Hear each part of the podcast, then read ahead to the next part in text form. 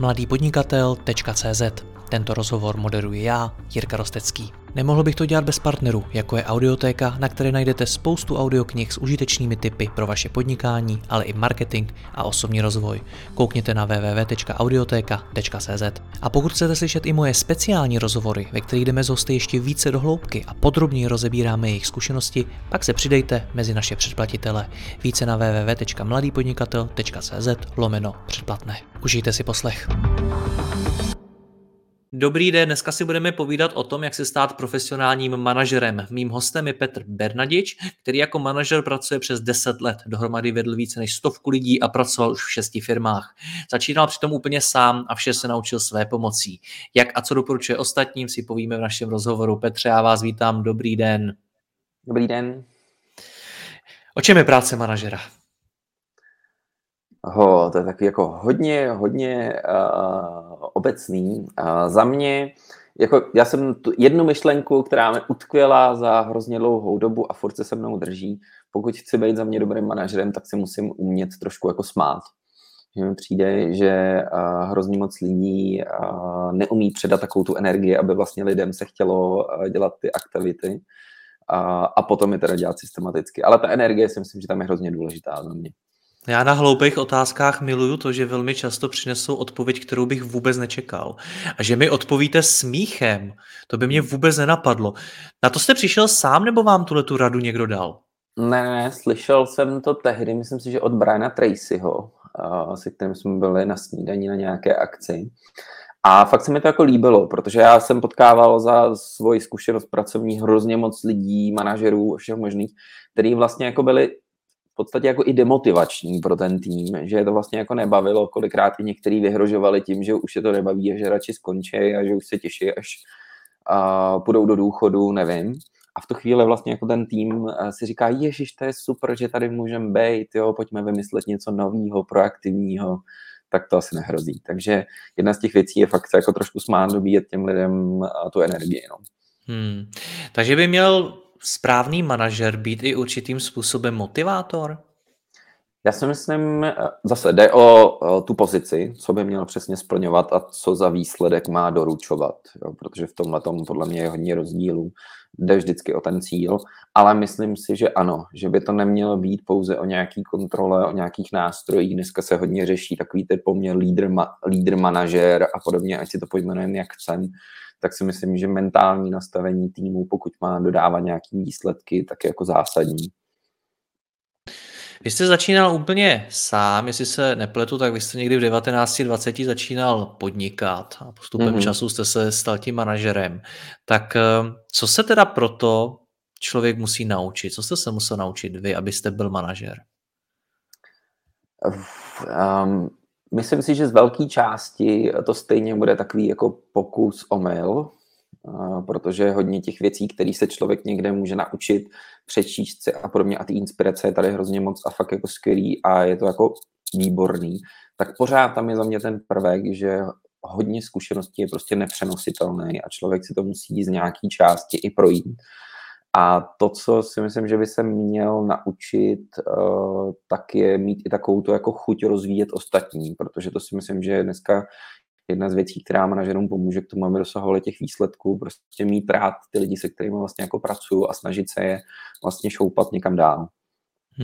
My máme řadu škol vysokých, který mají buď to v celém svým názvu slovo management, nebo se tak jmenuje nějaká jejich fakulta, nebo něco a podobně. Tohle se tam učí? Z mé zkušenosti, kterou jsem si prošel v rámci škol, tak ne. Jsou tam, zažil, já osobně teda, jo, samozřejmě nemůžu mluvit všude, zažil jsem světlý výjimky a většinou to bylo od lidí, kteří byli z praxe, kteří pracovali v nějakém biznesu, něco si zažili a měli vlastně to učení nebo to předávání těch zkušeností jenom nějakou část jejich vlastně času, co dělali. Tam se na to na všechno, protože mě sleduje spousta lidí, kteří jsou budoucími manažeři a zdaleka to nemusí být lidé, kteří jsou studenti momentálně. Sám víte, že když založíte biznis, tak se dříve či později dostanete taky do manažerské pozice a nejspíš to bude něco, co se taky nikdy nestudoval a podobně. Tak mě zajímá, jak se na to připravit, jak nad sebou přemýšlet, abych pro ty lidi byl skutečně dobrým šéfem. Jako pro mě je asi jedna myšlenka, která jsem se s tím musel jako hodně schroupat, je, že pro mě je systém důležitější než charisma. Že hrozně moc lidí chce být takových těch jako oplácají se tam po rameno, budou tam hrozně juchat, jako bude to super prostředí, ale dost často to potom nedovede ten výsledek ani tomu managementu, ani těm lidem. A já jsem si z toho fakt odnes, že je pro mě důležitý postavit si opravdu pro sebe takový systém, aby ty lidi v tom byli úspěšní. A je to kolikrát důležitější, než to, jestli jsem nějaký extra charismatický člověk, za kterým všichni jako jdou. Protože dost často, co jsem potkal x takovýhle vizionářů, tak ty super skvělý myšlenky, které měli, tak vlastně nedopadly na tom, že se nedotahovaly ty věci do konce, nedopadlo to a vlastně ty lidi v tom týmu neměli ty výsledky. Co tím systémem myslíte? Ať už je to, teď kdybych to vzal po příkladech, jo, od nějakého vyřešení si očekávání mezi těma lidma, což spousta lidí, když třeba my děláme ve firmách, řešíme nějaké nastavování spolupráce, to vůbec nikdo nikdy neseděl, teď nemyslím pohovor, jo, ve stylu, co byste očekával za plat, jo, tohle asi kolik hodin, ale vlastně to, jak spolu budou spolupracovat ty lidi, co je pro ně důležitý, jak já mám spolupracovat vlastně s váma, co je od vás to očekávání a co na druhou stranu. A to, co je fakt jako systematicky řešený, je i co se bude dít, když se třeba udělá nějaký kiks, nějaká chyba. Jak to spolu budeme komunikovat, jak to spolu budeme řešit. A vlastně si tak nějak jako vyladit ten styl té spolupráce, dát tomu nějaký systém a pak si domluvit ty kroky, co se k tomu přesně děje. A zase to už se dostáváme do nějakých systémových věcí, smartově si zadávat úkoly, používat nějakou polku, kde mám přesnou organizaci, kontrolní věci, vyhodnocování a tak dále. Ale abych opravdu to neřídil jenom pocitem, ale abych opravdu věděl, že jdeme k nějakému konkrétnímu výsledku, ze kterého vlastně jak to vedení, tak ten obchodník budou nadšený. To je to, co popisujete, tak sice možná zní takhle jednoduše, ale asi oba dva víme, že to není vůbec jednoduchý udělat a dobře to nastavit. A proto existuje mnoho návodů, knih, různých systémů, které já můžu využít a podobně. Do jaký míry následovat něco, co přede mnou už někdo vymyslel? A do jaký míry si to vytvořit podle sebe? Pokud bych byl v situaci začínám, tak bych 100% prošel hromadu knížek, myšlenek, nápadů někoho jiného, poslechl si hromadu podcastů, audioknížek, nevím, abych se inspiroval, protože člověk vlastně jako na začátku nemá možnost si vytvořit něco svýho, protože vlastně jako neví. A až postupem času si myslím, že se hodně lidí dopracuje k tomu, že si vezme tady od Stevena Coveyho nějakou část z něčeho, co se mu hodí do toho systému, a vybere si tady kousek z toho, co se mu hodí do projektového řízení, k tomu, aby dopadaly ty projekty, tohleto ohledně nějaký motivace, já nevím, od Pinka a podobně. A vlastně si to tak nějak jako poskládá, protože dneska těch vědomostí je tady hrozně moc a myslím si, že trénovat, my to říkáme teda hodně o obchodnících, jo, ale trénovat na zákaznících je drahý, to radši si to vyzkouším někde jinde a to stejný mi přijde ještě dražší je dělat si nějaký pokusy a zkoušení na lidech v týmu, protože ty lidi jsou opravdu jedna z těch nejcennějších věcí, kterou člověk vlastně v tom týmu nebo v té firmě může mít. A kdo si ještě nikdy vyloženě jako nepočítal náklad na zaškolení člověka, který je skvělý, který funguje, tak by byl hodně překvapený a určitě si myslím, že by si rozmyslel, jestli na něm bude zkoušet nějaký jako pokusy, který neví, jak budou fungovat. Teď jste zmínil všechny ty knihy, kurzy, podcasty a podobně. Pojďte být konkrétní, co byste doporučil? A můžete jmenovat kohokoliv, cokoliv z Česka, ze zahraničí, nechám to na vás. Moje nejoblíbenější knížka, která zatím historicky ještě nikdo nepřekonal, tak je od Ogmandína, Nejlepší obchodník na světě. A pro mě je to knížka nejenom pro obchodníky, v podstatě pro jakýhokoliv člověka, který si chce udržet nějaký mentální nastavení a dlouhodobý mindset na to, že něco budu dělat, nějak budu pracovat a umějí se tam krásně pracovat s podvědomím, tak to bych i doporučil fakt jako všem. A je to teda za mě jedna z nejatypičtějších knížek, kterou jsem kdy čet. Ani ne obsahem, ale tím stylem, jak se má číst. To tady nebudu odkryvat, zkuste, fakt jako super. bych měl říct další, tak ohledně nástrojů toho systému, tak za mě mám jí furt doma taková jako Bible pro mě na tenhle systém od Honzy Leibla Šéfe o nic nechtění. Tam jsou fakt jako hrozně jednoduše popsané jednoduché metody, které se dají použít na denní bázi. A zas na druhou stranu, pokud by chtěl někdo spíš jako takovou tu inspiraci ohledně hodnot, toho, jak přistupovat k tomu biznesu, tak já mám obrovský rád Richarda Bransona. Má krásnou knížku Virgin Way. Mimochodem i audioknížka je úplně uchvatná, protože on to namluvil celý sám a do toho jdou víc takový ty emoce. A třeba i pro management od Stevena Coveyho, ne toho známějšího, toho méně, je krásná knížka Důvěra, protože si myslím, že, jak jsem zmiňoval i o tom systému, tak je to i o nějakém plnění dohod, jaký to má dopad na nějakou práci v týmu, když mi ty lidi věří a nevěří, a to si myslím, že má jako obrovský dopad. A už jsem tady zmínil třeba Daniela Pinka na motivaci, knížka Drive, jo, měl jsem v angličtině, ani nevím, jak se překládá do češtiny, a tam mě hrozně chytlo třeba to o tom, jak se pracuje dneska s motivací, jak se to vyvíjí.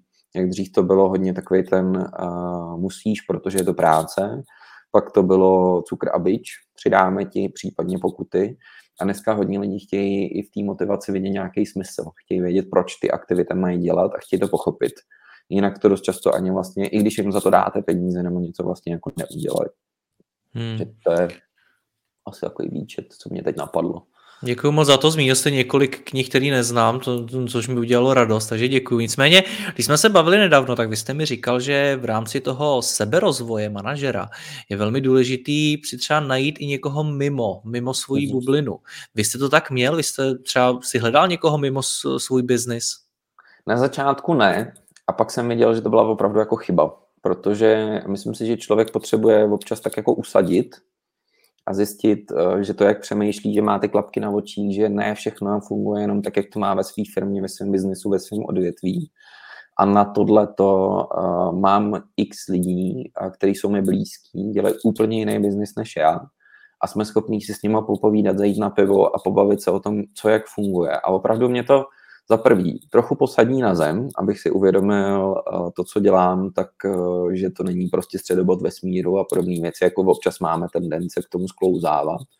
A druhá věc je, čerpám z toho obrovsky moc inspirace, protože najednou z těch jiných biznisů přicházejí nápady, které třeba v tom našem odvětví, který děláme, tak jako nikdo neřeší, nenapadá, neimplementuje je tam.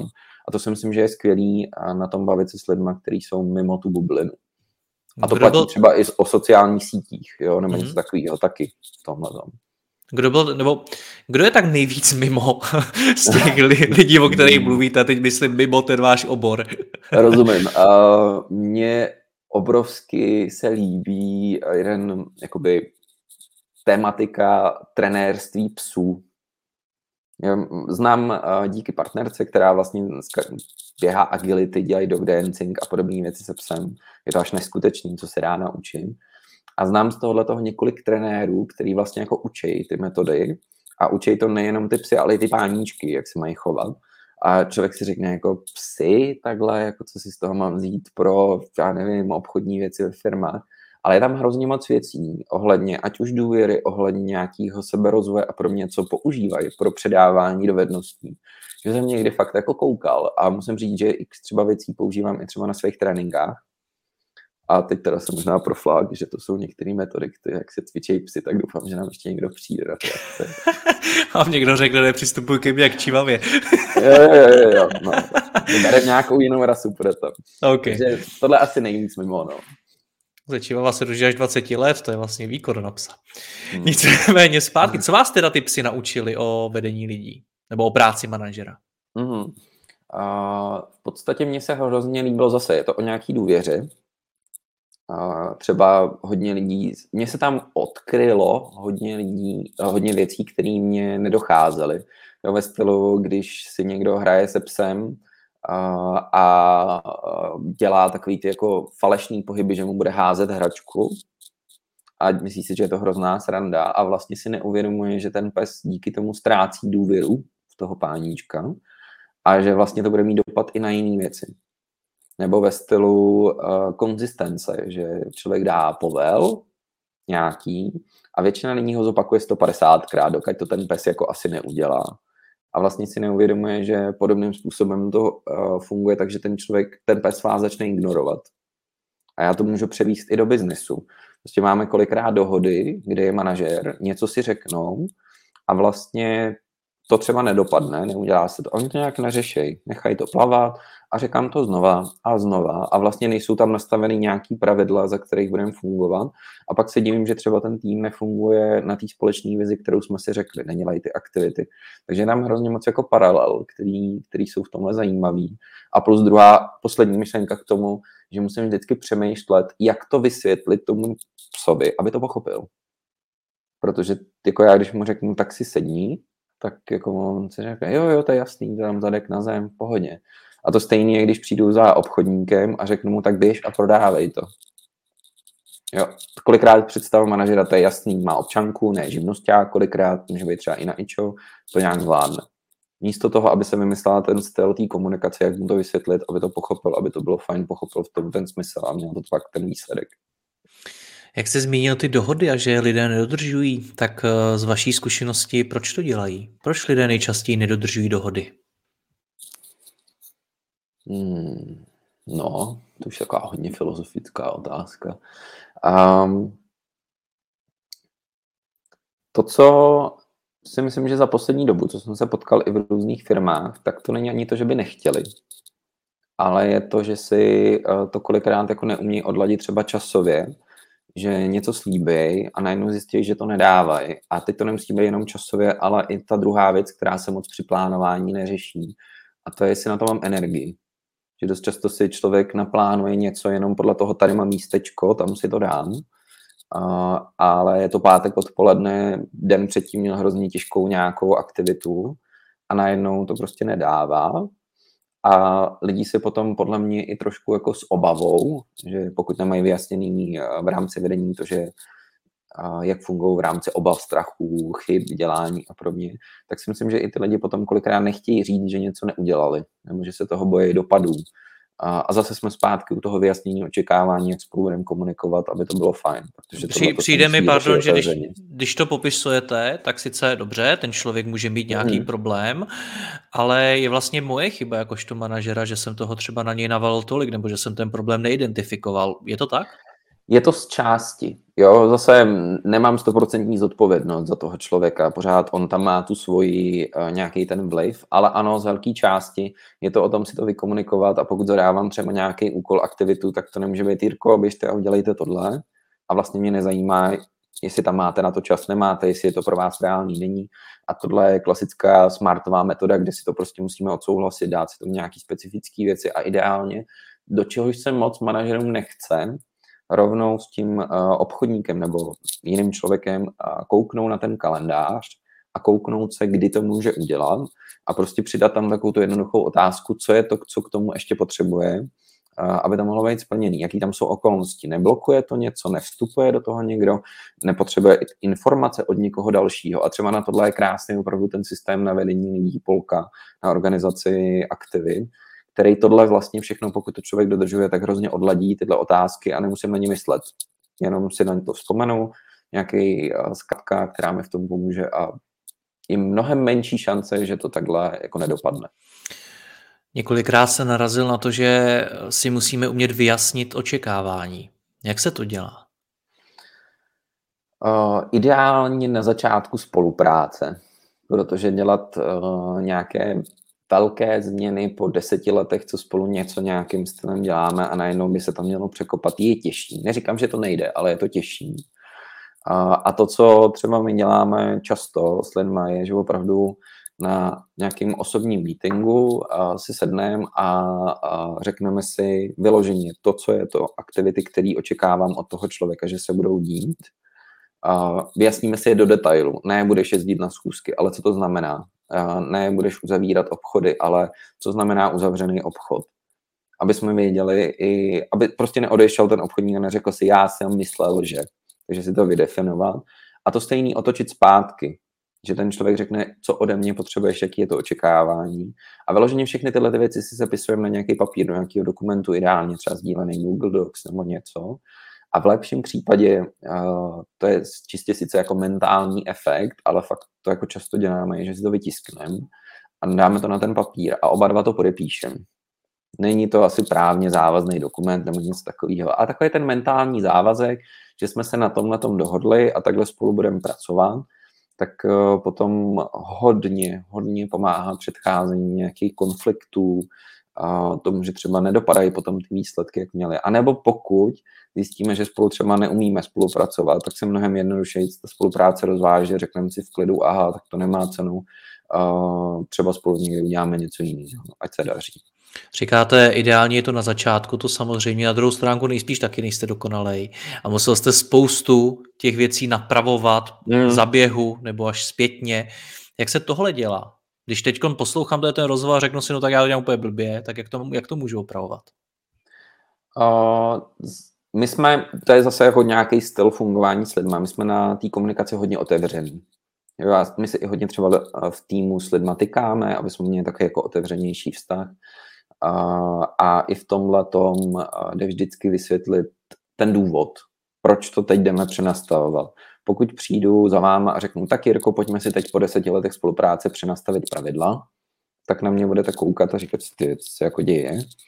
Versus říci, máme tady nějaký plány, potřebujeme ti pomoct třeba k tomu, aby se to dosáhlo, aby se to dělalo jednoduše. I kvůli tomu bych byl rád, aby jsme si třeba přenastavili nějaký pravidla, ať tě v tom podpoříme a naopak, ať si řekneme, co třeba od nás potřebuješ, aby to mělo ten výsledek. A vlastně vysvětlit tomu člověku, proč tu aktivitu děláme. A on ji musí jako koupit. Myšlenkově musí říct, aha, to chápu, to dává smysl. Pokud to nekoupí, tak tam bude jenom vlastně sedět, já si tam něco odkecám a vlastně to nebude mít ten efekt. Takže zase jsme zpátky i u prodeje, že za mě i manažer musí umět prodávat. A teď nemyslím vyloženě produkty, ale tu myšlenku, nějakou vizi, proč to děláme a musí být schopný to vysvětlit, tak aby to vlastně ty lidi vzali. Co jste vy za těch 10 let, co toho manažera děláte, fakt podělal? Kdy jste byl blbej manažer? Nevím, asi bych neměl tak dlouhý papír na to, abych si udělal tolik čárek, takže těch kiksů tam bylo spousta. Myslím si, že hodně věcí bylo právě v tom, že jsem třeba i něco slíbil a i v dobrý víře, že něco bych takhle chtěl udělat. A pak z nějakého důvodu ta energie, ten čas, něco, neměl jsem to někde poznamenaný, nesplnil jsem to z tohohle toho důvodu. A většinou to byly ty systematické věci. To, co si myslím, že jsou ale větší průšvihy a těm jsem se, myslím, že jsem jako dost vyhnul, možná bych tam nějaký našel, to je takový ten jako hodnotový, že jsme se na něčem domluvili třeba i lidsky, jak to jako bude fungovat a pak člověk to jako nesplnil z tohohle hlediska. Takže furt je to za mě o té důvěře a ještě asi klasicky něco jsem splnil a něco jsem slíbil, nesplnil jsem to a možná tohle asi největší, neodkomunikoval jsem to, že se to neudělal. To je pro mě asi ten největší fail vždycky. Já když si vezmu třeba freelancera, tak si umím docela představit jeho možnou kariéru, jak se může vyvíjet. Začne prostě tím, že nabízí nějaké služby, žije třeba na hodinový sazbě, postupem času se může posunout do nějakých třeba produktů, projektů, může, nevím, založit vlastní agenturu, jednou tu agenturu třeba může předat někomu dalšímu a podobně. A to je způsob, jakým on vlastně kariérně roste. Jak může kariérně růst manažer?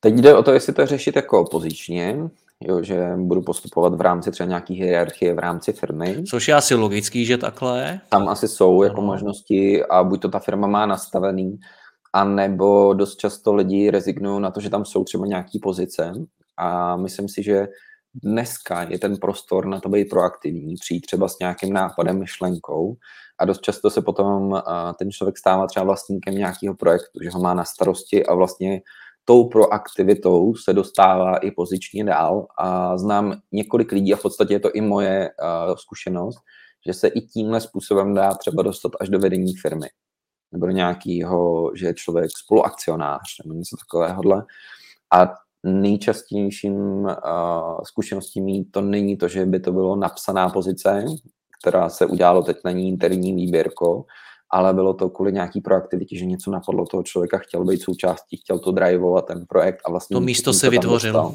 Tak. Tak to je jedna cesta, pak je cesta i růst asi pravděpodobně mimo tu firmu. Já vím, že vy jste jako přešel do vlastního biznesu. A to je... Vlastně my s Honzikem Leiblem, se kterým se znám už hodně dlouho, tak jsme založili spolu firmu a mělo to... Vlastně pro mě jeden z hlavních důvodů byl to, že jsem chtěl mít trošku jako pod kontrolou to, co se v té firmě děje. Takže tam podržíme, ale prioritně ty hodnoty. Že vlastně to, co si řekneme, že bude platit, protože se mi xkrát za vlastně jako moji kariéru stalo to, že firma někam směřovala, byla nějaká strategie, mně se líbila ta vize a to, jak to fungovalo, a říkal jsem si, že to je super. A pak se najednou ten směr změnil. A mohlo to být i z logických důvodů, nějakého, ano, třeba to dávalo smysl, ale mně už to třeba nesedělo k těm hodnotám. A teď člověk má na výběr, že jo, buď to si řekne, aha, sklopím uši, neřeším, budu dělat něco, co mi nedává smysl, což já neumím, anebo prostě jdu někam jinam. A vlastně to, co jsem celou dobu třeba budoval, tak jako z nějaký části třeba jde vníveč.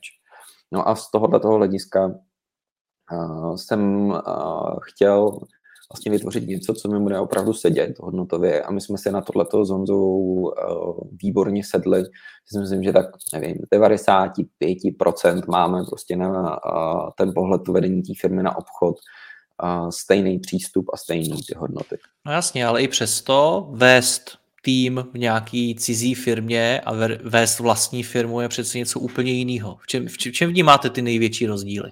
Je to pro mě obrovský rozdíl. Fakt jsem si nemyslel, že to bude mít takovej efekt a hlavně na psychiku, protože ta zodpovědnost, která tam je úplně někde jinde a vlastně člověk najednou musí vidět aspoň z nějaký části skoro do všeho, a mít do toho nějaký vhled, anebo umět najít lidi, na který se může spolehnout, který jsou vlastně i třeba něčem šikovný, dobrý a vlastně těm předat ty kompetence, což nikdy není jednoduchý. Takže i v tomhletom zase jsme zpátky hodně i o té důvěře a ta důvěra zase se dá i tvořit nějakým systémem, že se to tím dá podpořit, aby to mělo opravdu smysl, aby třeba i ten majitel měl lehčí spadní v tomhle. Taky vím, že jste začal investovat. Jo, tak no. Co vás k tomu přivedlo? Mě vždycky, už vlastně někde od 19, mě investice zajímaly, že jako nástroj, protože v té době se tady nic moc nedělo, byly tady první podílové fondy, všichni měli stavebka, max nějaký penzíko a kapitálovku. A mě zajímaly právě investice i do nějakých zahraničních firem. Líbí se mi ten smysl, kde vlastně člověk podporuje někoho, kdo díky tomu třeba může i vyrůst, že to nejsou čistě jenom jako mrtvý peníze. A to mě trošku jako baví. A v tomhletom smyslu jsem vždycky jako chtěl řešit ty investice i sám za sebe, plus klasicky od Kiyosakiho, že Cash Flow kvadrant, dostat se aspoň trošku i do fáze toho investora. A jak jsem se o to začal zajímat, tak vlastně to byla ta první krok, kdy jsem začal hledat ty příležitosti, které tady jsou a začal jsem o tom zkoušet nějaký věci. Já mám velký rozhovor s Radovanem Vávrou, což je taky investor. Hodně mluví o investování. A ten mi mimo jiné řekl, že lidi z biznesu, zkušení manažeři, podnikatele a podobně, mají docela problém si nechat poradit, jak mají zacházet s těmi penězi, protože oni celý život... Oni celý život dělali něco dobře, vydělali ty peníze a najednou mají přijít k někomu, kdo je bude učit, jak zacházet s penězi. A pro spoustu z nich je to problém. Jak to vnímáte vy? Jak je pro vás důležitý to? Já vlastně ani nevím, jestli je to ego, nebo jestli je to prostě jenom nějaká životní zkušenost a podobně. Jakou roli to v tom hraje? Myslím si, že to ego určitě tam bude hrát roli. To si myslím, že vůbec celým podnikáním a vůbec v managementu tam jedna z věcí, jak krotit svoje ego, je za mě jako úžasně důležitá, pokud si mít výsledky.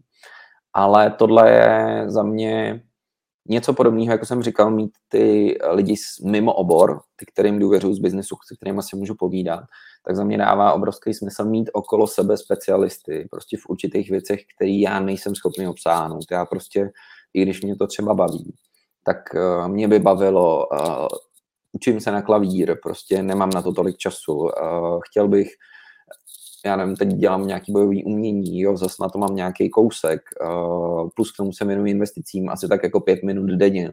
Nemůžu v tom být tak jako skvělej. Takže v tomhletom si myslím, že člověk vlastně nemůže obsáhnout úplně všechny ty obory, který dneska by měl. Jo, dneska vám, že člověk řekne, měl by se starat o svoje zdraví, být na to specialisti, umět, já nevím, o svoje tělo, o svoje mentální, o finance, o tohle a najednou je toho asi 3 miliony těch oborů. A proto pro mě si myslím, že je důležitější najít si vždycky nějakého člověka, který zase lidsky a hodnotově mě sedí, že těch názorů je hrozně moc.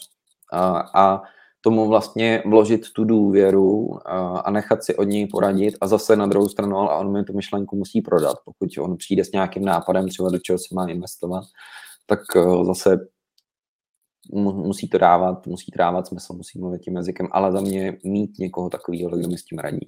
Jako já jsem to pro tohle. Takže vlastně neinvestujete sám? Mám to rozdělený. Mám několik lidí, kteří mi pomáhají v určitých odděleních, jo, že když si vezmu někoho na komodity, někoho na fondové věci a podobně. A pak mám jednu část, kde si hraju sám. A mám to, je to hračka, je to prostě s nějakým mini obnosem peněz, se kterým jako jsem se tak nějak jako předběžně rozloučil, že když to jako nedopadne, tak vím, že se nic nestalo. Ale to, co mi to pomáhá, je udržet prostě trošku tu pozornost na tom, že je to důležitý, že ty investice, že prostě jako mít někde nějakou rezervu, něco, co třeba i tvoří hodnotu, že je to fajn a i takový ten pocit, že vlastně nemáte 100% sázený na jedné kartě. Že vím, že i někde něco jako pracuje, ale mě to teda baví si s tím hrát. No a jaký to má výsledky v porovnání s výsledky těch poradců? No jak v čem... lepší než oni? Myslím si, že je rozdíl opravdu i s jakou částkou investuju. Pokud bych si hrál s něčím, co vím, že jako takhle můžu vyhodit, tak ta mentální strategie je úplně jiná, než pokud bych si měl říct, teď mám 90% svýho majetku a mám vzít tu zodpovědnost za to a zkoušet si něco. Takže za mě sice můžu mít třeba nějaký i zajímavý výsledky a taky zajímavý průšvihy, který jsem si udělal někde na nějakých kryptoměnách a na nějakých akcích, který jsem si zkoušel a podobně. Ale určitě, kdybych měl vzít 100% majetku, tak bych tohle neudělal nikdy. Vždycky bych měl radši někoho, kdo se tomu 100% věnuje. Mít ty okolnosti a další věci a podobnou věc třeba my řešíme i v tom obchodě. Takže... Pro spoustu lidí je ale strašně těžký si vybrat ty poradce, o kterých jste mluvil, protože dneska zase internet je toho plnej, každý se tváří, že tomu rozumí, nabízí nějaký recepty a podobně, ať už jde o Bitcoin, ať už jde o fondy, ať už jde o cokoliv. Jak jste to řešil vy? Jak vybrat člověka, kterýmu můžu věřit, který bude dobrý? Asi na to není úplně dotazník, jo? Že bych ho teď tady dal nějaký checklist, odpoví na 3 otázky a je hotovo. Zajímá mě, jak se to dělal vy. Osobně chci toho člověka poznat a já mám teda tu výhodu, že potkávám hrozně moc lidí z různých biznisů, z různých typů firem a dost často my, jak třeba děláme i interní nějaký obchodní procesy tam a podobně, tak jak vidím i do těch střev, jak to tam funguje, tak mám tu výhodu, že vím přesně, co se tam děje a proto je pro mě jednodušší si říct, aha, s těmhle bych chtěl spolupracovat. Ale jinak mě k tomu hodně pomáhají třeba i různý networkingy, doporučení od jiných lidí, kde vidím, že s někým spolupracujou. A dneska si myslím, že ty reference mají větší a větší hodnotu a i se dá jich spousta najít třeba i na internetu. Ale je to prostě pak nějaká testovací část. Zkusíme něco, když vidím, že se mi líbí prioritně hodnoty a přístup toho člověka, protože ten výsledek třeba v investicích nemusí být vždycky úplně jako hned ukazatelný, to jako nevidím. Třeba na dynamičtějších věcech po jako půl roce nemůžu říct, ano, ten je skvělý. Ale spíš ten přístup, to, jak to člověk komunikuje a i taková ta jako lidská stránka, když se třeba nějaký propad, jak to komunikuje, když naopak nad čem se vydělá, tak co se k tomu řekne.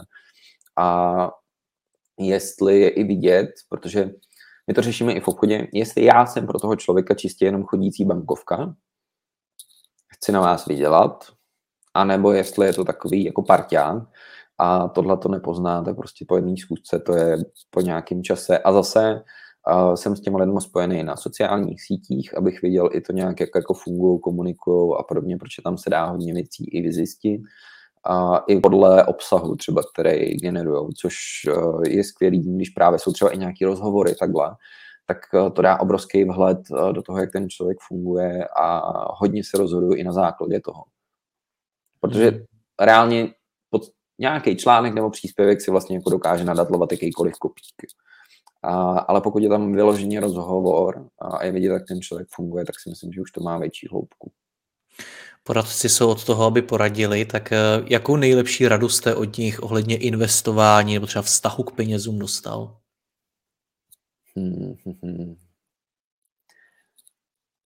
Asi to, co jsem slyšel a co mě nejvíc zaujalo, a nemyslím si, že je to jenom v investování, je to v různých jiných biznisech, je takový to, že jsou dva největší motivátory. První z nich je strach o to, že přijdu o nějaký peníze, že něco třeba padá, nebo to tak hromada lidí v nějaký panice řekne, a všechno prodáme je, rychle s tím pryč a podobně, a nemají potřebu mít ten buffer toho člověka, který řekne klid, dobrý, tohle je to ideální, pojďme tam přitlačit.